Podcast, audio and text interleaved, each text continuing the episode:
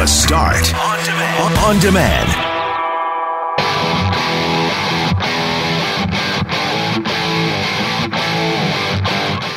Tuesday was a massive party in Winnipeg as thousands poured into the streets to enjoy the Grey Cup parade and rally at the Forks. And there was one guy in particular who stole the show. Quarterback Chris Streveler. We'll also get a debrief from the host of the rally, our very own Bob Irving. And then after the Grey Cup on Sunday, two Bomber fans made their way to the fifty-five-yard line so they could sprinkle the ashes of a loved one. So that got us asking, where would you have your ashes spread if you could pick anywhere you want? I'm Brett McGarry, alongside Greg Mackling and Loren McNabb, who's back on Friday. We are Mackling, McGarry, and McNabb, and this is the Wednesday, November twenty-seventh podcast for The Start.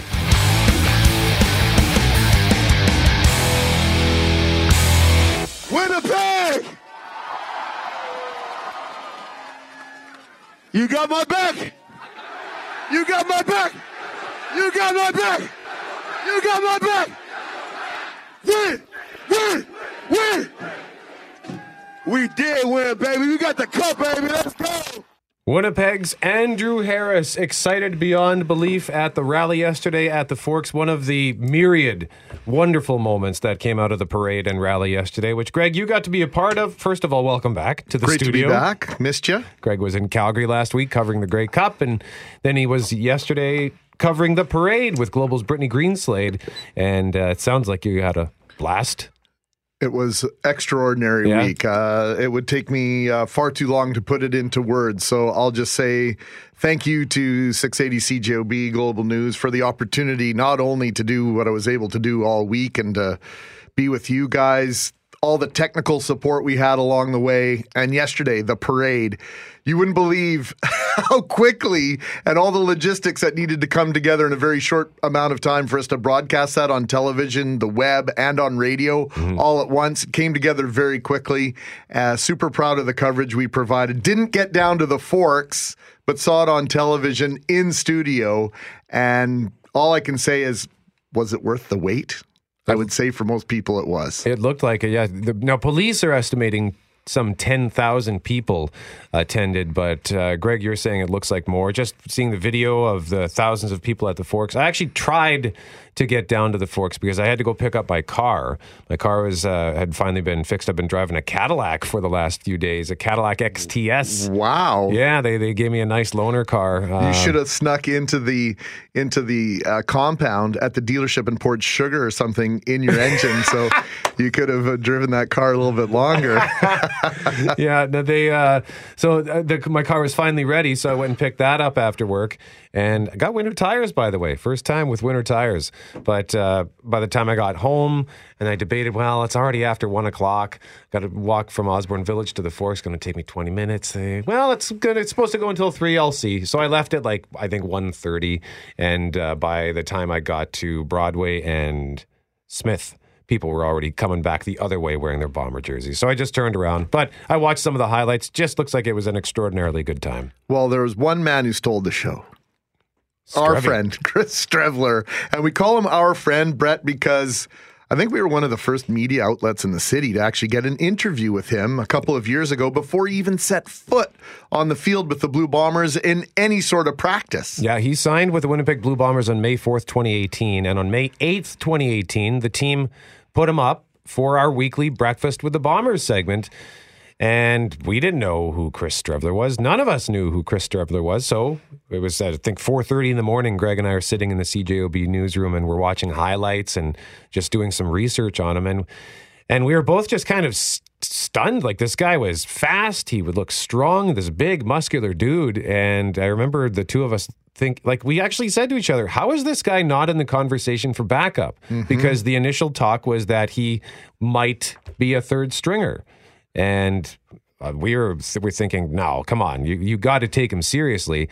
And then when we talked to him, we were blown away just by how nice he was. So we have very much enjoyed speaking with Chris Streveler over the last year and a half. You know, he spent a lot of time talking to Hal Anderson afternoons as well. And clearly the entire city has embraced him because you could not go anywhere on social media for the last two and a half days without seeing a shirtless Chris Streveler somewhere.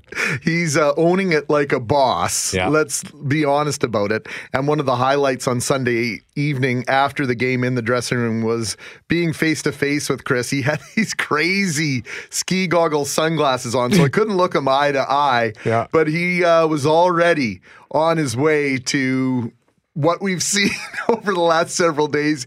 He was, uh, shall we say, a couple swigs of champagne into his ce- celebration already. And so we'll play some of that for you a little bit later this morning. And, and he told us how far in advance he picked out that outfit you saw him in yesterday. Oh, and I, that's right, because I remember him saying his parade out, outfit's going to be swag. Swag. He said, yeah, well, four months. Four months, he says he's, he's had this. Really? My God. Yes. Yeah. So that we're going to play some of that for you at seven oh seven. And then at seven fifteen, we're going to play a portion of that interview that we did with Chris back on May eighth, twenty eighteen. If you go to the six eighty C J O B Instagram, we have linked the full interview, which is in our podcast for that day, to our Instagram story. It's about an eight-minute interview. It starts at the twenty-six minute mark. And, uh, yeah, you'll you'll hear from there, too. And it's, it's kind of neat to go back and listen to it. As we learned, he played a variety of positions in college, and he talked about running, and he talked about he, it was funny to hear him say, you know, obviously you want to throw the ball first and protect so you don't put your body at risk, but that's not the Chris Streveler we know. The no. guy is a tank who just bulldozes his way through everyone, and then he limps off the field because he can barely walk. I managed to find seats at the fifty-five yard line in about the seventh row for the third quarter of the game on Sunday. Nice. And that play where Chris Streveler got hit and he got injured and he went off the field, he was angry. He sat down on the bench. They put about five or six people around him, sort of like a cloak of invisibility, so nobody could see what was going on. And then sure enough, about ninety seconds later, he gets up and he's stomping and shaking his arm. It's like, I'm ready to go, man. And he's marching up and down the sidelines, jogging, getting ready to go. And he was back in the game, I think, about four plays later. So the guy's indestructible. I also asked him the extent to which he was suffering injury. He wouldn't give me a thing. Really? Yeah. Anyway, that'll be part of that clip we share with you after seven o'clock. And we also will welcome Bob Irving to the show at seven thirty-seven. He was the host of the rally at the Forks yesterday. We'll get a debrief from Bob and just find out what this all means to him, because twenty-nine years of not being able to say the Winnipeg Blue Bombers are Grey Cup champions, that has to weigh on you if your job is to to call a team and root for that team and then every year come up disappointed. So the fact that he got to host this rally, I think, is just awesome. Yeah, I'd agree with you one hundred percent. In fact, the original plan on Sunday was for Bob to be in the dressing room on Sunday night with Chris Nomel, and I was going to host the post-game show with Doug Brown. And then on Friday, I got this message from Bob. He says, Greg, I think you should be in the dressing room. And I said, Bob, you've got to go, man. He goes, no, I've been to forty-seven Grey Cups. This is your first one. Really? And so we switched duties. And so I will be eternally grateful for that. But I suggest that uh, Bob got his due yesterday by hosting that rally. And so I think it all worked out in the end for everyone involved. Yeah, well, just here, I'll just play this clip quickly because this made me chuckle this morning. This, I believe, was Jake Thomas. Hey, we got one more guy to talk. We got Bob Irving.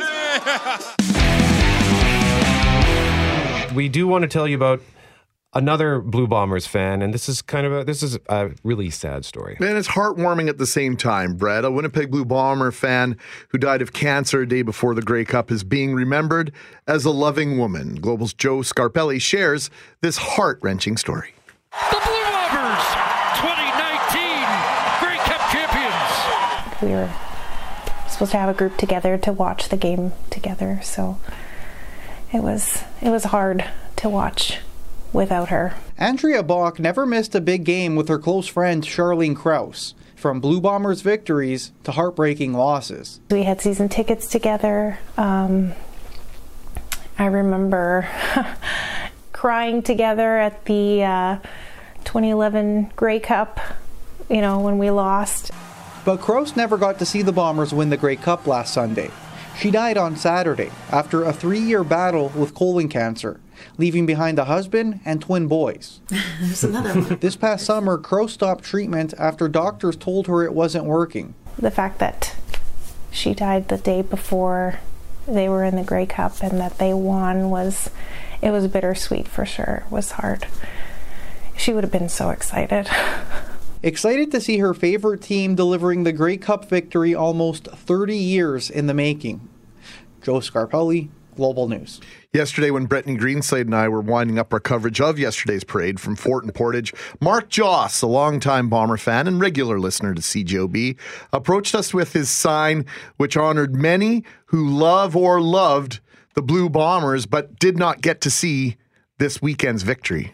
This is a for the. This is what this champion or who this championship is for. Uh, former Bombers that never got the chance to uh, share in a championship.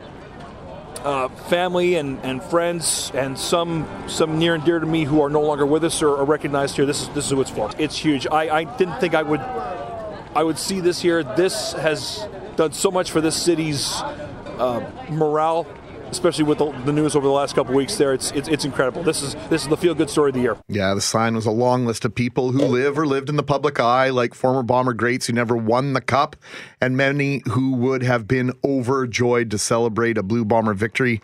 And Brett, I just got to tell you, my friend Steve, his dad, Ryan, was a huge Blue Bomber pa- uh, fan, passed away a couple of years ago, and uh, he would have loved to have been in Calgary. He attended over twenty-five Grey Cups, and I approached Steve to come on the air and tell his dad's story a little bit.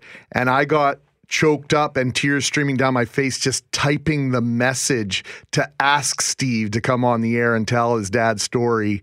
And we just figured that there would be no way either one of us would be able to hold it together long enough to, to get it out coherently. So just want to give out a shout to the memory of Ryan Wirth, who would have just been so thrilled with the Blue Bomber victory.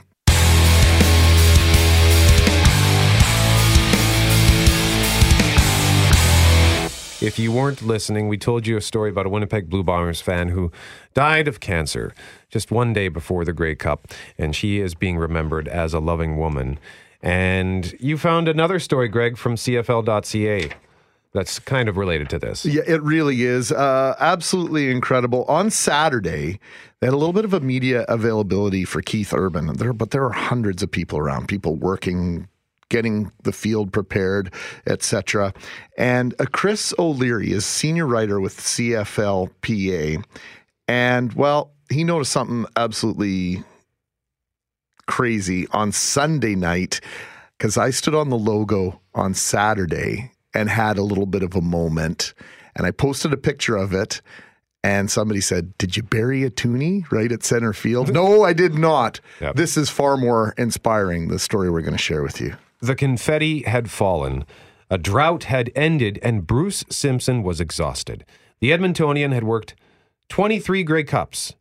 He's worked twenty-three Grey Cups now, painting the logos that you see on the field by hand and organizing the signs around the sidelines.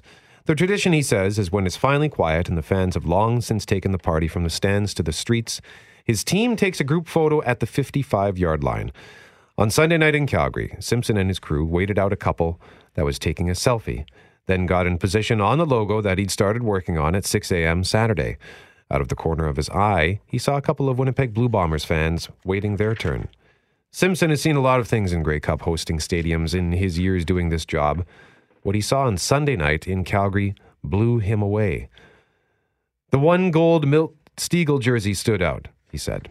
The two fans moved on to the lo- onto the logo, stood at the top of where the Grey Cup was painted. Simpson says he was about five or six feet away from them. One asked the other if he was recording. His phone held out. The friend said he was. I just saw him reach in his pocket. It was a tube or a vial came out, and he sprinkled it right across the Grey Cup on the fifty-five-yard line, says Simpson. I was in shock that he was on the field. Security's fairly tight, but then he looked up and pointed to the sky and said, that's for you. Then he kneeled down and started to weep. Over the years, Simpson has seen fans dance on the midfield logo and play on it. He's seen players get down and kiss it. He'd never seen a fan sprinkle a loved one's ashes on it. He later found out that the duo made an impassioned plea to security to get field access. Simpson admits that he had been awake for around forty hours by the time he saw it, and that tiredness may have played a factor, but the sincerity of the moment hit him. It wasn't long before he was crying too. I started to cry as well, thinking that maybe that logo made a difference, or that win made a difference for him. On Monday, Simpson shared his account of what he saw on Facebook. A phenomenal experience, he says. I get to see so much being behind the scenes. I see a lot of stuff hours before a game, hours after a game. There are nights before a game when I'm alone in the stadium all night long. I do get to witness a lot of stuff that a fan wouldn't see. That one was right at the top, near the top of the list. I don't know what made me post it, but I thought it was a really cool experience. It's very typical C F L, very typical Canada. We heard stories all week, Brett, of individuals who were carrying in their hearts those that couldn't make it to the game on Sunday, whether it was because they couldn't physically be there, either because their health restricted them from doing so, financially they couldn't attend, or because they weren't with us any longer. And the emotion of those stories was, it was all week for me. And I love hearing those stories because uh, for me, that's what the C F L, that's what sport, that's what this whole week has been about. The celebration yesterday is it's beyond the W. Yes, we say it's for the W, but it's for Winnipeg. It's for Manitoba. It's for our province. And there are people that feel connections over sport, beyond the sport, beyond the jersey, beyond the game played on the field. For a lot of people, it's just pride in, in place and who we are and that connection you have to that family member. Memories shared, and it's a pretty powerful thing. And, and I'm glad uh, that not only uh, this was allowed to happen, but Cle- Chris O'Leary shared it with us, and uh, that uh, Mister Simpson decided to uh, post it on Facebook, because that is a very purely Canadian story. There's no way that's happening, I would say, at Centre Ice after Game seven of a Stanley Cup final. Mm-hmm. There's no way they would have got on the ice yeah. if they weren't somebody. Certainly not happening at a Super Bowl. Yeah. There were tons of Blue Bomber fans on the field on Sunday night, which was really cool, in addition to all the Bomber families and executives. I saw Carol Barrett, longtime uh, administrator in the Blue Bomber office. I spoke with her. I said, uh, Carol, I said, I know you experienced eighty-four, eighty-eight, and ninety. Did you ever think you'd see another one? She said, no, Greg, I didn't think I'd ever see it. And then the tears flowed from Ross's all. Just amazing stuff. Amazing stuff. Mackling and McGarry McNabb back Friday. We just told you a story about how a couple of Winnipeg Blue Bomber fans were on the field at the Grey Cup, and they laid some ashes at midfield and kneeled and wept as they did so. And that got us wondering, where would you like to have your ashes laid if you could pick anywhere? So Jeff Braun is here. Kelly Moore is here. Jeff Fortier. Fortier, why don't we start with you? I was going to say, give it to Keith Richards. See what he can do with it. What? Do you like to th- see if he would snort it? Well, he did his father's ashes. Did he really? He says he did. Yeah, he says he oh did. Oh, my God. Well, that's that, that's the myth.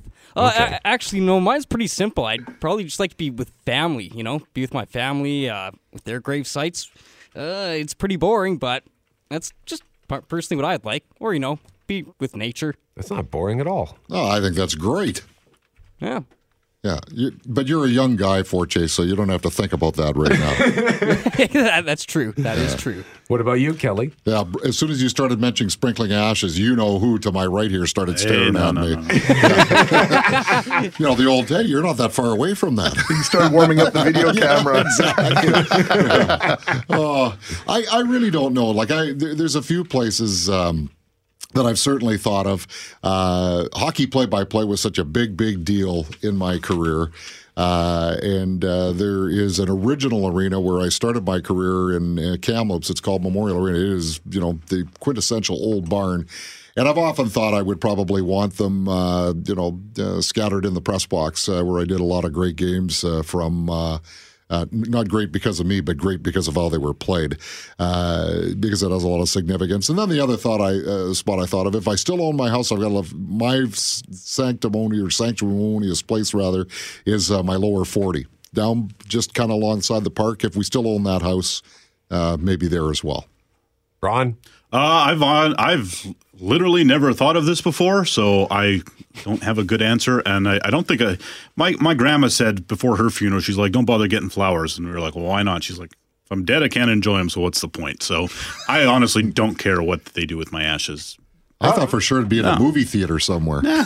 Throw, maybe the ocean. I love the contrast there. Kelly with this, you yeah. know, has it's, it's selected uh, just a beautiful spot, and Jeff Braun, I don't care.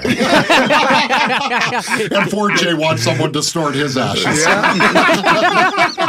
A rock star, okay? A rock star. Yeah, not, not just someone, someone oh, Kelly. Okay. Gotcha. A particular someone. How old do you think Keith Richards would have to be to actually be around to snort your ashes? You'd have to be like about one hundred seventy-five by the time that uh, happens. Yeah, something like that. Yeah, yeah, I feel like you guys are jinxing Fortier, by the way. Yeah, like, no, no, no, I'm scared. I'm scared now. What about you, uh, Mackling? Well, it's not in Canada, so I feel kind of bad about that. But uh, no, it's Wrigley Field. Oh yeah, I just, oh, okay. yeah. It, it's it's one of the special places on the planet for me. I've I've been there a few times, and, and once was with uh, my best friend. We had just an incredible time. Uh, the last time I was there, I was there with Scott Mortland, my buddy, and his son Gregory for a baseball game, and a couple nights before celebrated my boy's twelfth birthday. Seeing the Foo Fighters at Wrigley Field, but most importantly, it was the first road trip my now wife and I took before we were married together. And it just represents a lot of things. And we went to see the Montreal Expos play their last oh, wow. series at Wrigley Field. And we were only going to go to one game, but we were at, uh, I think it was the Wednesday or Wednesday night game.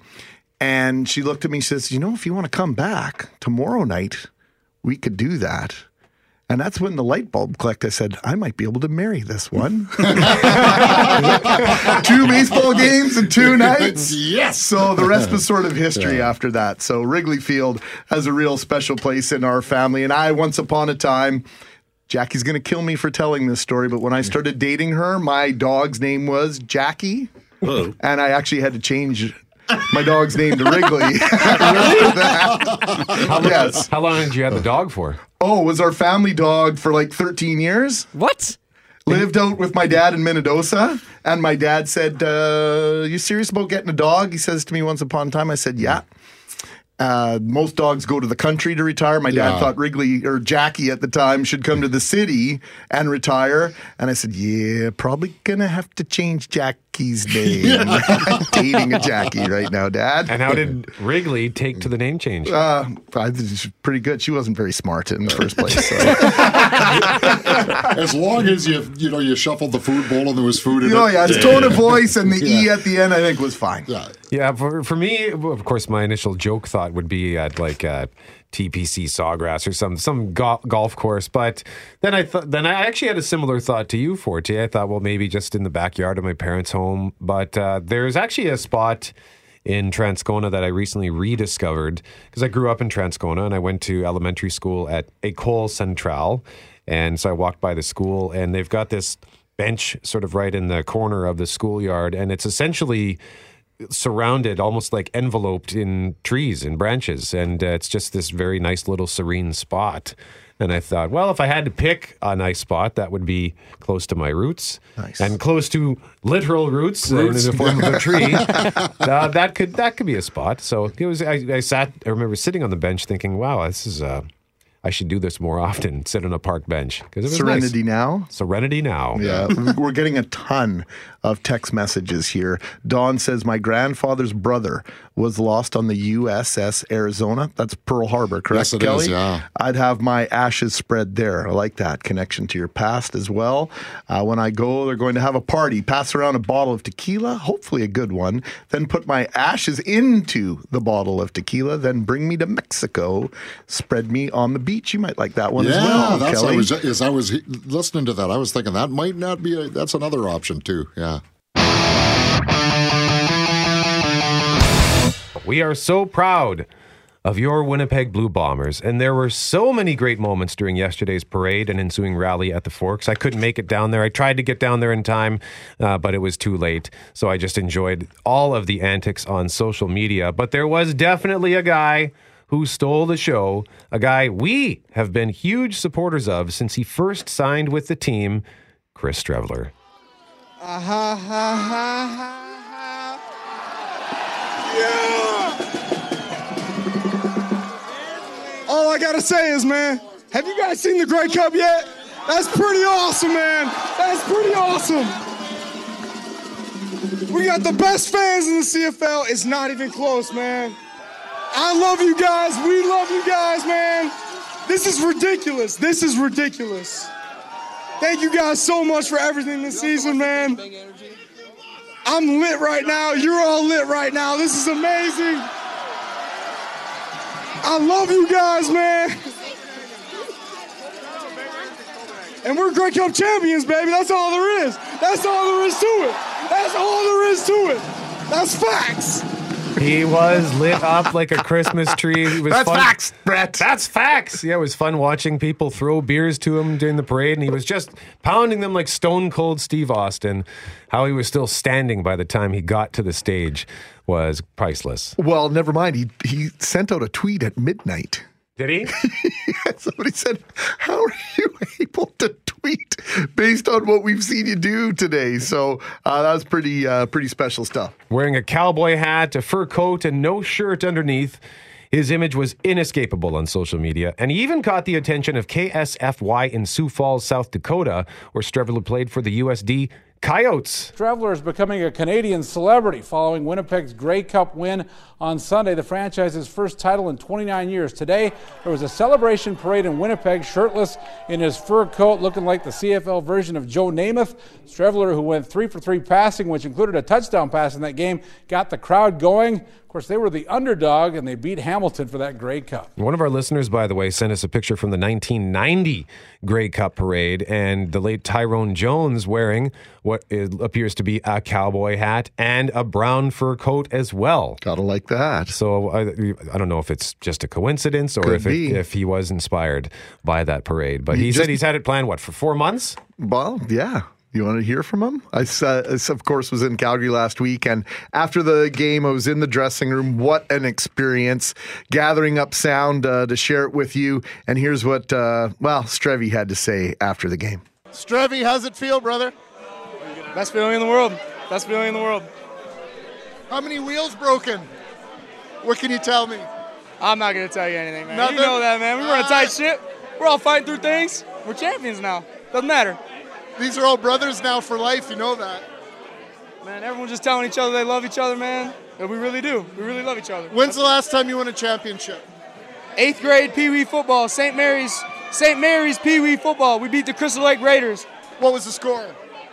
Doesn't matter. We won. I don't even know. Congratulations. You, do you have any idea what's waiting for you in Winnipeg? I don't know, but I've had my parade outfit picked out for about four months now. I'm going to be looking swaggy. Congratulations. Thank you. Thank you. Did he swaggy. swaggy. You're going to be looking swaggy. You know, I went into that day on Sunday determined not to ask, how do you feel? I think I asked it twenty-three different times. Yeah. Yeah. What, what else are you going to say when you meet somebody's eyes and you're in this moment? It's just the natural question. How does this feel? Well, up next, we want you to hear the very first interview we did with Chris Streveler, because Mackling and McGarry have been in this guy's corner right from the beginning since May eighth, twenty eighteen. And we are so happy to see how the city, how the province have embraced him. So I was a quarterback for my first two years, and then I had switched over to uh, receiver. There was already a pretty established starter, and, you know, it had been made clear to me that I was going to remain the backup, and I just wanted to get on the field any way possible. So I was playing, you know, I was playing receiver, I was playing some running back, playing some tight end, playing some fullback, doing special team stuff. So I was really just trying to get on the field any way possible. Chris Streveler sounds as though he's plain and simply a football player, and I think that uh, – That uh, holds you in good stead with uh, a lot of folks, including the management uh, that decided to sign you here in Winnipeg. You've got uh, some definite mobility, Chris. Talk about your ability and and uh, when you like to run the ball. Yeah, I mean, well, first and foremost, I mean, being a quarterback, I mean, throwing the ball is your first priority, right? I mean, you don't want to run if you don't have to, save your body. But, you know, if necessary, I'm, I'm more than willing to, to take off and run. I mean, had quite a few carries this past season, and, you know, at at every level I've played, I've always incorporated running into my game. But, you know, first and foremost, I like to I like to throw the ball when I can. Um, but there's definitely uh, some opportune times when, when running the football can be very effective as well. So had you stayed in Minnesota, because you did have a bit of a crossroads there to face, where you stayed in Minnesota just to, like, you could stay there and then hope for an opportunity, or you, you, you found an opportunity in South Dakota. But had you not jumped to the Coyotes, where, how do you think that all would have played out for you? Um, you know, I probably, had I stayed at Minnesota, I probably would have been a receiver, um, maybe got a chance to play, um, you know, in, in a reserve type of role my junior year. And then my senior year, maybe got a chance to start. Uh, I would have been a special teams type guy. Um, but, I mean, that probably would have been it. And after my time there ended, I probably wouldn't have had any opportunity to play at the next level or anything like that. So, you know, going to U S D was probably one of the best decisions I ever could have made in terms of uh, in terms of my football career. So, you know, I, I couldn't be happier I made the switch, but I'm also very, very thankful and grateful for the time that I did have in Minnesota. What did you know about Manitoba before you uh, were brought up here for a uh, tryout? You know, I didn't I didn't know much about Manitoba or Winnipeg, but I did know that it, you know, was just north of North Dakota. So, you know, pretty much if you leave Vermilion, which is where South Dakota is, you could just take Highway twenty-nine pretty much straight north and get there. Um, and then I also uh, I went to Minnesota with Drew Waltarski, uh, receiver on the team, and then also uh, Phil Nelson, another quarterback on the team, and I spent some time in Minnesota together. So I knew that they had spent had been on the team, and um, but that's pretty much the extent of my knowledge of Winnipeg and the Blue Bombers and Manitoba as a whole. Chris, uh, before we let you go here, one of the things that I noticed uh, watching some uh, videos of you this morning, and Greg referenced your height, six two, you're two twenty, so you're also a big guy, or in particular, you're a muscular guy. And with that short hair and uh, your beard, you kind of look like Chris Hemsworth. So if football doesn't work, do you, do you ever think about taking up the mantle of the God of Thunder in the Avengers? That's crazy. That's, you're the second person in two days to say that. And I've never really gotten that before, so I don't know what's going on. But, hey, you know, if football doesn't work out, maybe I could find a career doing something else. I don't know. Yeah, that's that's hilarious.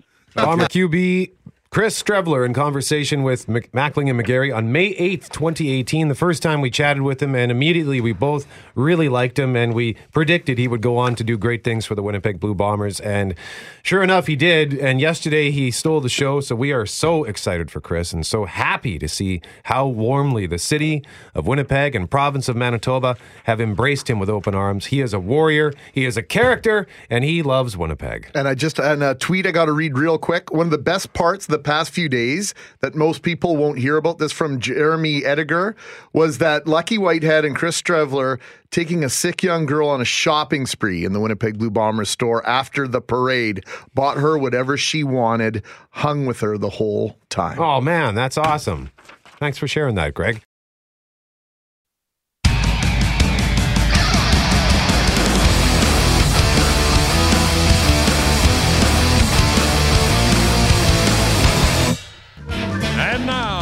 The voice of the Winnipeg Blue Bombers, David Letterman. I forgot about that. That's not true. It's Mackling and McGarry. McNabb is back on Friday. How old is that clip? nineteen ninety-four, Brett. Wow. Wow. Should I just play this next one? Yes. Well, everybody's kind of viewing this as a big joke, but, uh, I mean, after all, David Letterman is not the voice of the Winnipeg Blue Bombers. I am. Oh, my God. And that man was... Hey, we got one more guy to talk. We got Bob Irving. Bob Irving joins us now live right. on All six eighty right. C J O B after hosting the rally at the Forks yesterday, the Grey Cup rally. That was Jake Thomas introing you, Bob. How are you doing this morning, yeah. Bob? Well... I just got up, as a matter of fact, a few minutes ago, and I normally get up a lot earlier than this. Uh, I think it's all caught up with me. I don't know how G Mac got up at four o'clock this morning, but I guess he did. I want to know how he's doing. I'm doing great, Bob. Thanks for an incredible Good. week. What an experience. Yeah, it was. Uh, I won't ever forget it, I don't think, and I've been doing this for a while. Uh, I've been asked a number of times to compare this to the nineteen ninety Grey Cup, and there's no comparison at all. Uh, you know, there was a twenty-nine-year drought involved in this one. In nineteen ninety, they'd won it two years earlier, and while the city was excited, it doesn't uh, match what's gone on here in the last uh, seventy-two hours. All the people in Calgary at the Grey Cup game, and then the you know the folks at the airport to greet the team when they came home, and then yesterday I got to the Forks about eleven thirty yesterday. We thought we thought we better get there early because we weren't sure, and there were people just flocking to the Forks already. We could see them coming out of their cars, and it was a stream of blue and gold everywhere. That was eleven thirty. And then I got some video of the parade. Somebody sent me video of the parade and how packed the parade route was. And the crowd yesterday, then at the rally at the Forks, I don't know, people saying upwards of ten thousand. It was crazy. It was crazy. And when I tell you, when the players came up, we had a script, right, that I was supposed to do when I emceed this event. And it just went out the window because when the players got to the area where the rally was, they all came up on stage and they were dancing and yelling, and they had the Grey Cup in their arms, and uh, anyway, that was it. I I just grabbed the mic. Well, once I tore it away from Jamarcus Hardrick because he was talking to the crowd even before we had a chance to start start the ceremony. We just we threw all the all the plans out the window, and it was great. It really was. It was a moment that won't be forgotten, I don't think, by anybody who was there. Yeah, I just I saw a video. Andrew Harris posted Uh, some video when he was on the stage to his Instagram story, which we've added to our Instagram story, and just the the the sea of people crammed into the Forks. Like I I, I had a hard time p- picturing how many people would be able to fit in that area, and uh, beyond my imagination, the number of people who flocked to the Forks for this historic event. Yeah, we. Uh, my thought was when I got there and saw all the people that were gathering, this thing should have been on that main stage area where you know you can put a lot more people around, but uh, I think it worked out well because it created a sort of an intimacy, if I can use that term, of Bomber fans, uh, shoulder to shoulder, cheering on their heroes. And man, was it ever loud! And it just, uh, even when the players spoke, uh, you know, it got a little more quiet for uh, short periods of time, but uh, yeah, it was something else. So Winnipeg is quite enjoying this celebration of their championship football team. Bob, I mentioned to Brett earlier, I was determined when interviewing the players not to ask them, how does this feel? And I calculated, I asked it no less than twenty-three times, as it turned out, because that is really the overwhelming question we want the answer to. And then the yeah. comment and the question I would typically ask at the end of a conversation was, do you have any idea what what's waiting for you in Winnipeg? And the players would all light up and say, we have an idea. We know it's going to be special. I, I think we met and surpassed a lot of their expectations yesterday. Far and away, and I said this before, Greg, uh, Mike O'Shea said to me on Monday night during our show when we were off air, he said, what do you think the turnout's going to be like tomorrow? And I looked at him and I said, well, I'm not sure, Mike, but I think it's going to be better than you think it's going to be. And it was far, and of course the weather cooperated, which helped a little bit. But I also think, too, what we saw was the players understanding what this means to Winnipeg and Manitoba because it's been so long. You know, they never talk about that, the twenty-nine years. We do, the fans do. But the players never talk about that, but they knew about it. They were fully aware that this was going to be an impactful event, and did they ever see it big yesterday? I, I wanted to reference an email. I got tons of emails and texts from people. A guy named Hugh, his son was born in nineteen eighty-four when the Bombers ended a twenty-two-year drought. And he wanted to go to Edmonton for the game. That's where the Grey Cup game was, but he couldn't find anybody to go with. Well, after the Bombers beat Saskatchewan in this year's West Final, Hugh's son, who's now twenty-nine, living in Guelph, phoned his dad and said, pack your bags, Dad. I'm taking you to the Grey Cup in Calgary. And Hugh said in the end of the email, I'll never forget this perfect weekend in Calgary with my son and the Winnipeg Blue Bombers. And I thought that email just encapsulated what this team and being around it and then watch it win a championship means to two generations of people from Winnipeg. What does it mean to you, Bob? I'm curious to ask you. You've finally got to say, after twenty-nine years, the Winnipeg Blue Bombers are Grey Cup champs. I know it's not about you, but I still want to know how that felt. Well, it's wonderful, Brett. Uh, you know, people who do play-by-play for teams get uh, develop an affinity. They get close to those teams. and they quietly cheer for them. It's impossible not to. There isn't a play-by-play person in North America who wouldn't tell you that. And, you know, you get to know the people who've been around the team a long time and how hard Wade Miller has worked, and Brad Foddy, the equipment manager, and Al Couture, the athletic therapist, how much many hours they put in. Brad's been there for twenty-eight years, Brad Foddy. Uh, I've gotten to know Mike O'Shea a little bit on a personal level, level not a lot, but uh, he's one of the finest people I've ever had the pleasure of working with in the position I am, and on and on it goes. So I'm thrilled for them. I just uh, totally thrilled. And, uh, yeah, I don't know what to tell you in terms of my feelings. It's fantastic. Uh, the Bombers are, they're kind of my team, right? I, I broadcast their games. They're my team.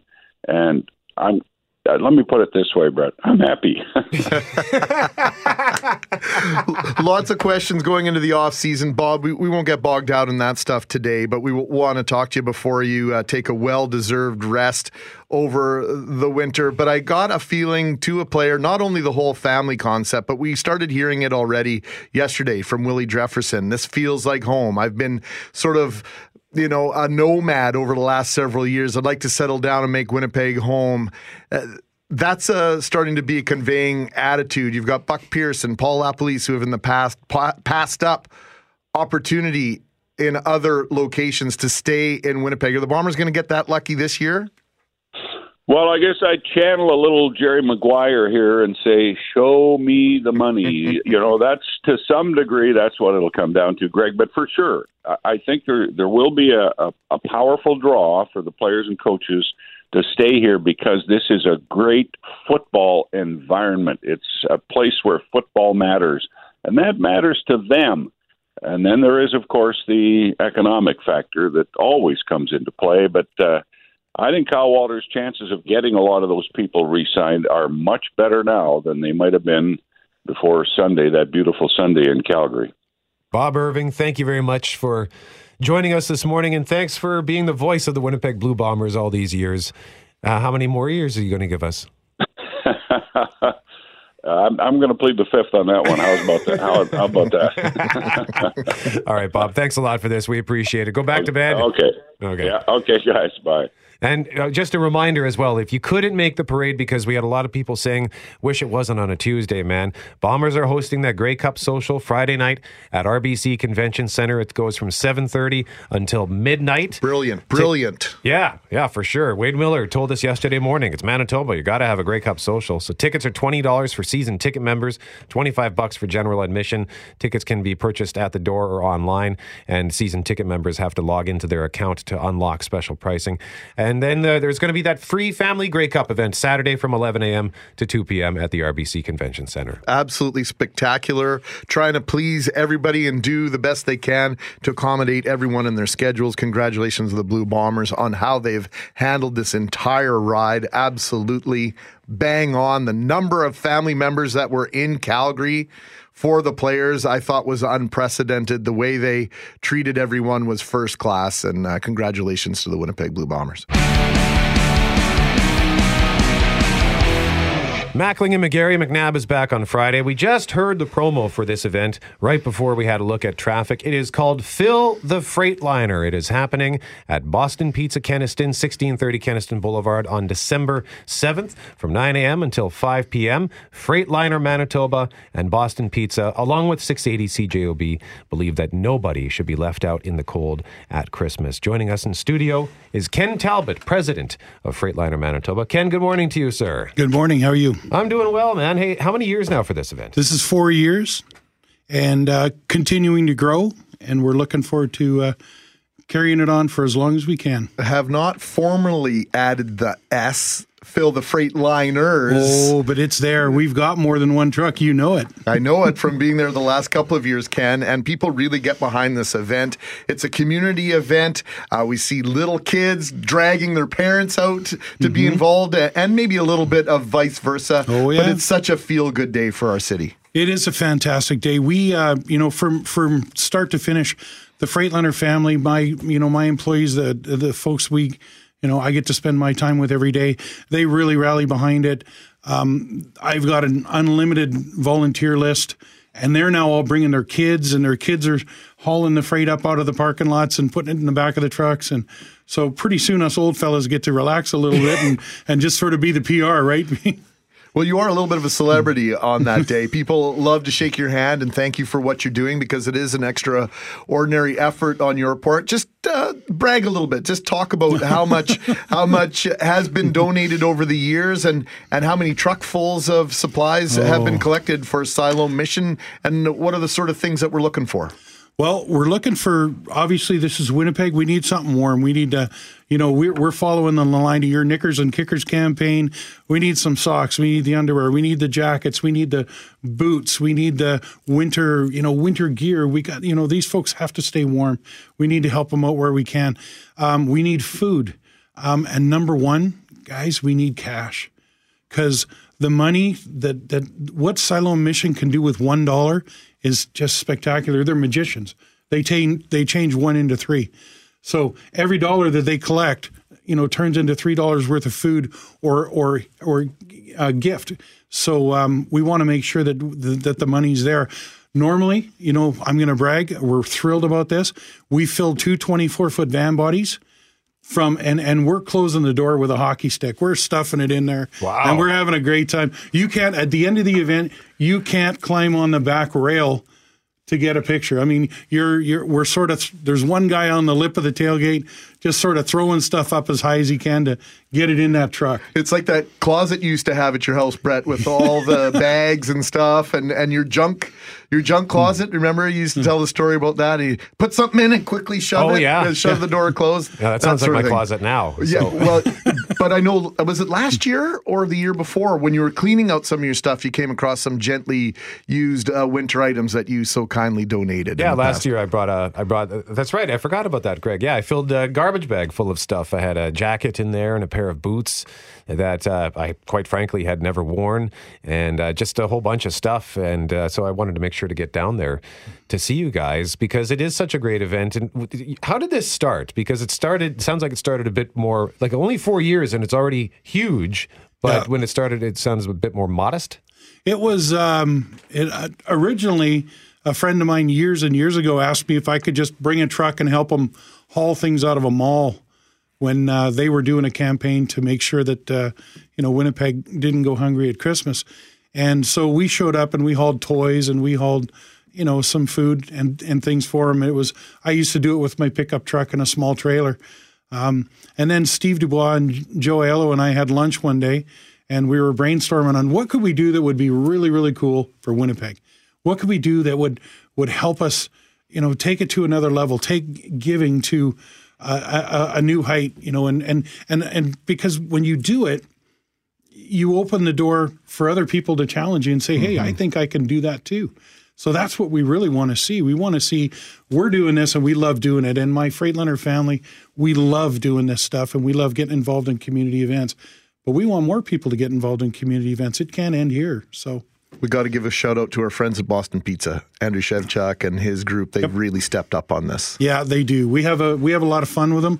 Uh, it's a busy day for them. I'll tell you what, they're they're putting out a lot of pizzas and they're serving a lot of beer and serving a lot of coffee and hot chocolate to those of us in the parking lot. But uh, Mother Nature's been kind the last few years. The first year, she was a little mean at about minus twenty-four, but I had two layers of long johns on and some snowmobile pants, so it was a good day. Fill the Freightliner.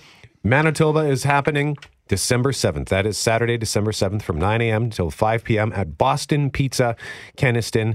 And it is all going to be supporting Siloam Mission. You can help fill not one, but sounds like two huge trucks full of donations for Siloam Mission. They're looking for cash. They're looking for winter clothing, looking for non-perishable food for Fill the Freightliner. It's the Christmas fundraiser from Freightliner, Freightliner Manitoba and Boston Pizza. Ken Talbot is president of Freightliner Manitoba, joining us live in studio. Ken, thank you for this. Thanks, Ken. Thank you, guys. I really appreciate your time.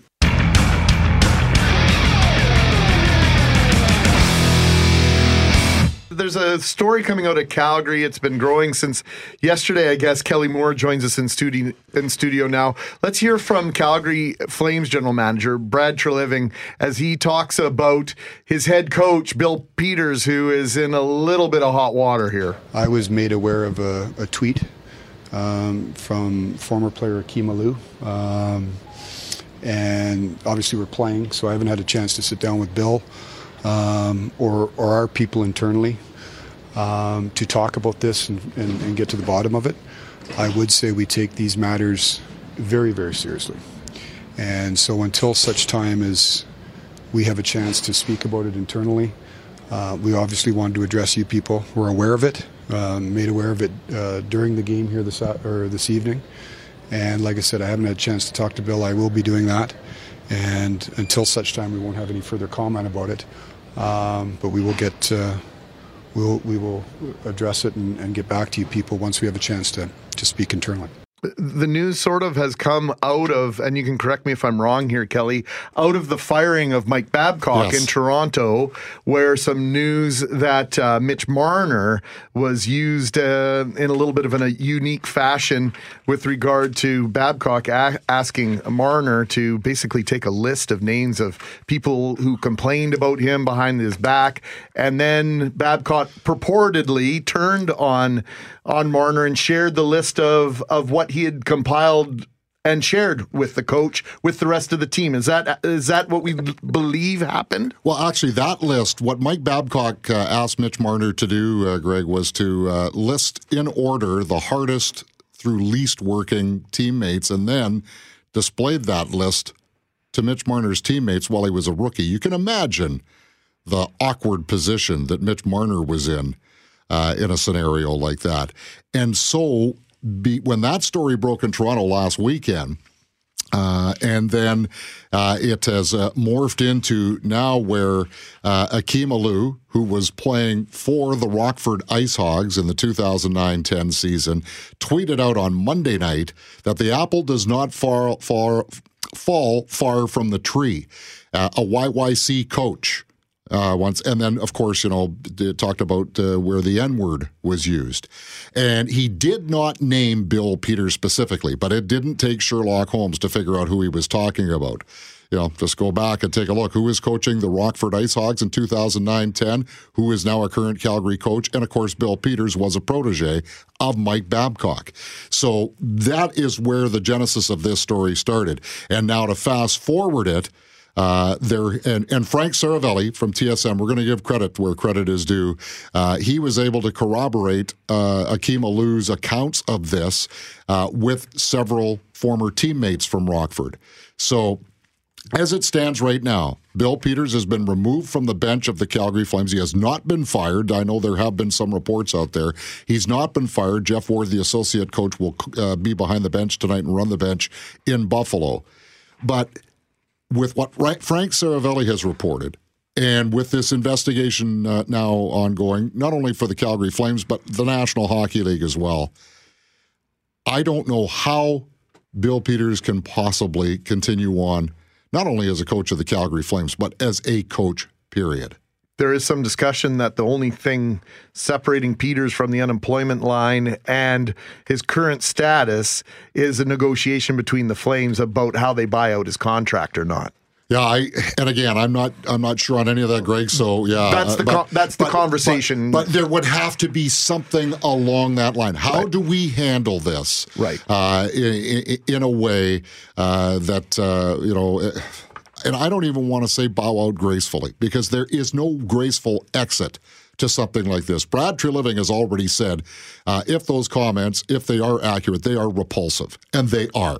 There is no way to describe it. But, you know, I used to coach myself, uh, both uh, with a younger uh, age group in softball and then with uh, uh, uh, older athletes, nineteen to twenty-three years old. And since this has come out, Uh, the first thing I've, I've thought of is, did I ever say or do anything to mm-hmm. a player to make them uncomfortable in the least? And and I'm I'm guessing a lot of other coaches are are going through some self-reflection as well. And and I think that's probably what's going to be the bigger part of this story, guys, is, uh, you know, Do we? Well, we do have to change the culture of co- of coaching. There, you're still there to inspire. You're still there to teach. You're still there to be the leader. But it's how we go about performing that function that I think we need to to reflect on. And we're doing more on this at nine oh six, right, Greg? That's right. Rick Zamperin, uh, Zamperin from right. uh, Global News in Calgary will join us to discuss this and, and go a little bit deeper down this road. It's also shedding a light on hazing, how rookies are treated, not only in hockey, but in all sport right. because of the Mitch Marner situation. So it's really casting a spotlight, dare I say, on the culture of hockey, Kelly. And I say it's sport, Greg. I don't think it's just hockey. I say it is sport. I mean, we just... We had what went on at the University of Michigan uh, earlier this year, which was beyond repulsive. Uh, so I think all of sport has to take a long, hard look at how things uh, are, are done between coach and athlete. And where this is really difficult is, is the players who have played for Bill Peters recently, they're put in an almost impossible situation. The, you know, the Flames players have to speak about it yesterday after practice, but this has blindsided them as well. You know, so athletes who, who look up to this guy and, and love him as a coach are all of us, really? How did this happen? You're sure we're talking about the same guy? Yeah.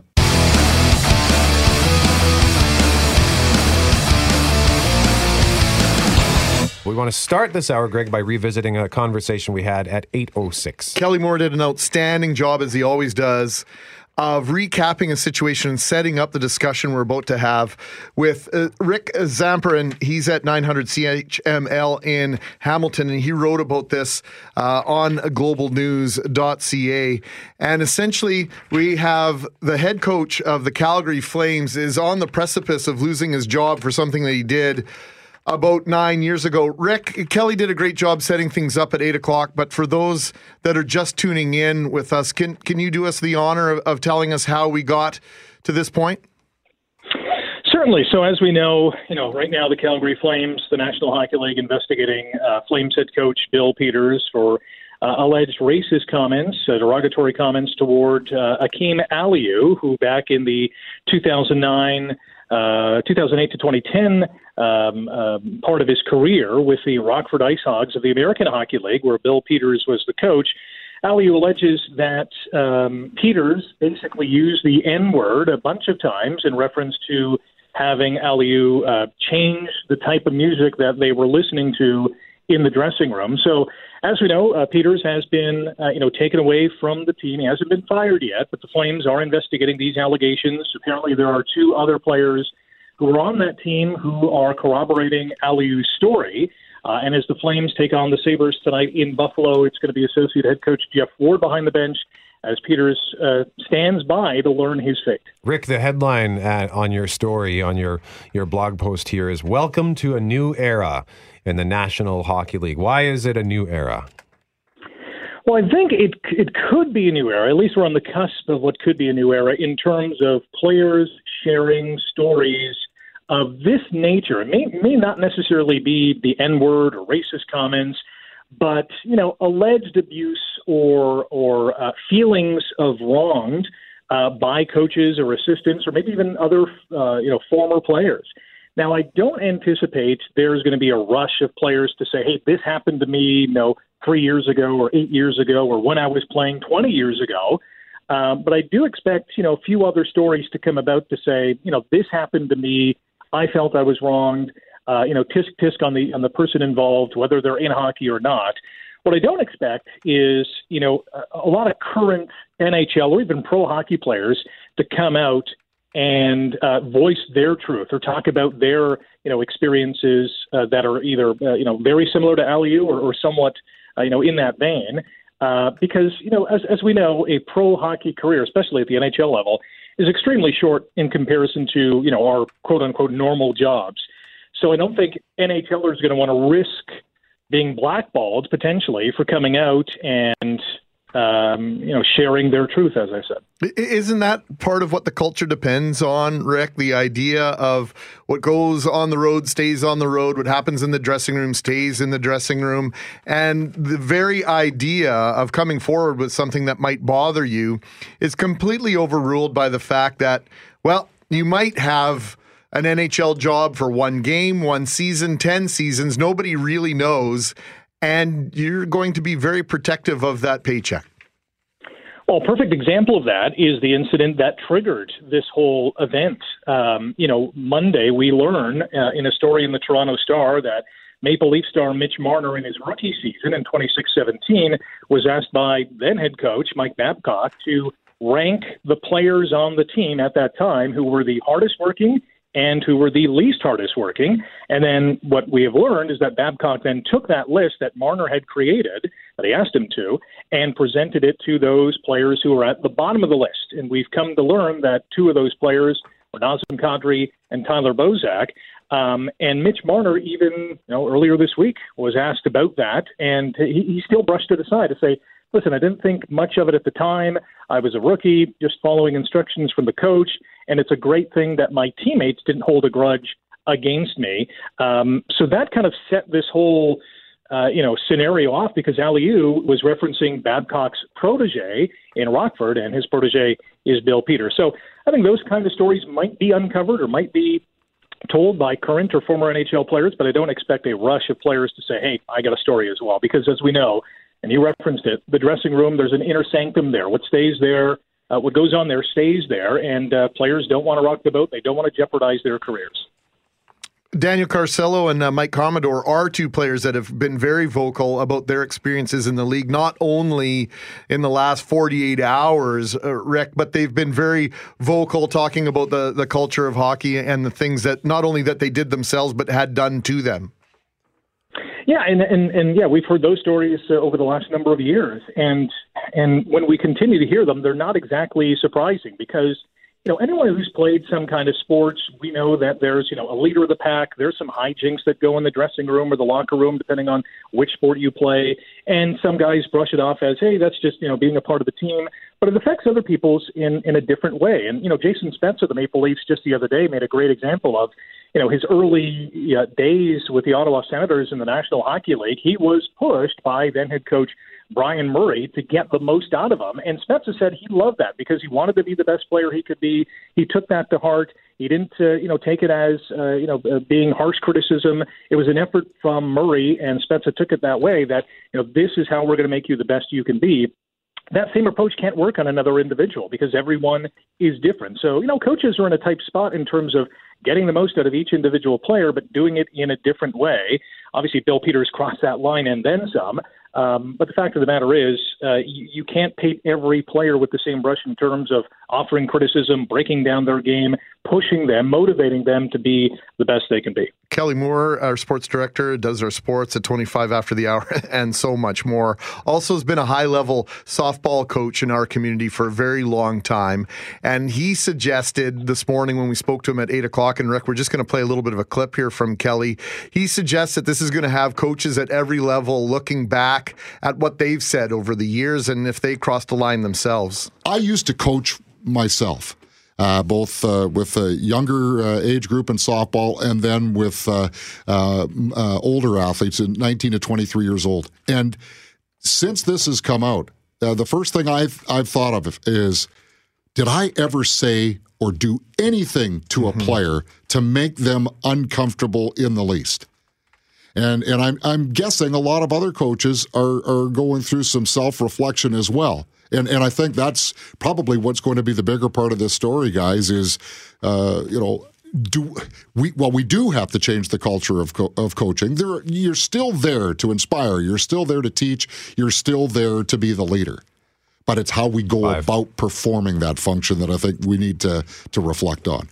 That's Kelly Moore, and uh, about an hour ago after we did that segment with Kelly, got this text message at eight twenty-three, just heard Kelly Moore's comment about questioning his own coaching style. Kelly, you were always inspiring and respectful to us, Smitty's players. Thanks for those years of great memories. So that, that could be the, the larger question for a lot of folks coming out of this, outside of athletes who've been down this road, Rick. To that new era of the N H L, I can guarantee you that every N H L head coach, every assistant or associate coach, uh, who knows, maybe every trainer or, or or everyone associated with the organization is kind of, you know, doing some inner soul searching to say, hey, have I ever done anything offside, uh, either purposefully or, or accidentally? And I think that thought process is only natural because you don't, obviously you don't want to get in trouble, but you don't want to put your team in a bad light as well. So that kind of Uh, mentality or thought process, I'm sure every coach is kind of going through their Rolodex of memories to say, hey, has anything happened over the last, you know, three, four, five, ten, twenty years? Uh, but I'm sure we'll hear a few more stories uh, uh, sometime down the road. Rick Zamperin, nine hundred C H M L in Hamilton, joining us live on C J O B. Thank you very much, Rick. Much appreciated, sir. Hamilton. Anytime. Wasn't there anytime, just a big football? Congratulations to the Bombers. There we go. Apologies, Rick. Uh, hope you didn't take things too hard on Sunday. No, hey, Winnipeg played great. We can go another hour on the Bombers, Ticats. But, yeah, congrats to the Bombers. Top-notch organization. They absolutely deserve to win on Sunday. Hey, thanks for listening to the Start Podcast. We are available on Apple Podcast, Google Podcast, wherever you find your favorite podcasts. Subscribe now and never miss an episode. And if you like what you hear, rate the show, tell us what you think, and hey, even tell a friend about the podcast. Be sure to follow us on Twitter and Instagram. Greg is at G M A C W P G, that's G M A C K W P G. I am at Brett McGarry, B R E T T M E G A R R Y. And Loren on Twitter is at McNab on Global, and on Instagram at McNab on C J O B. Talk soon.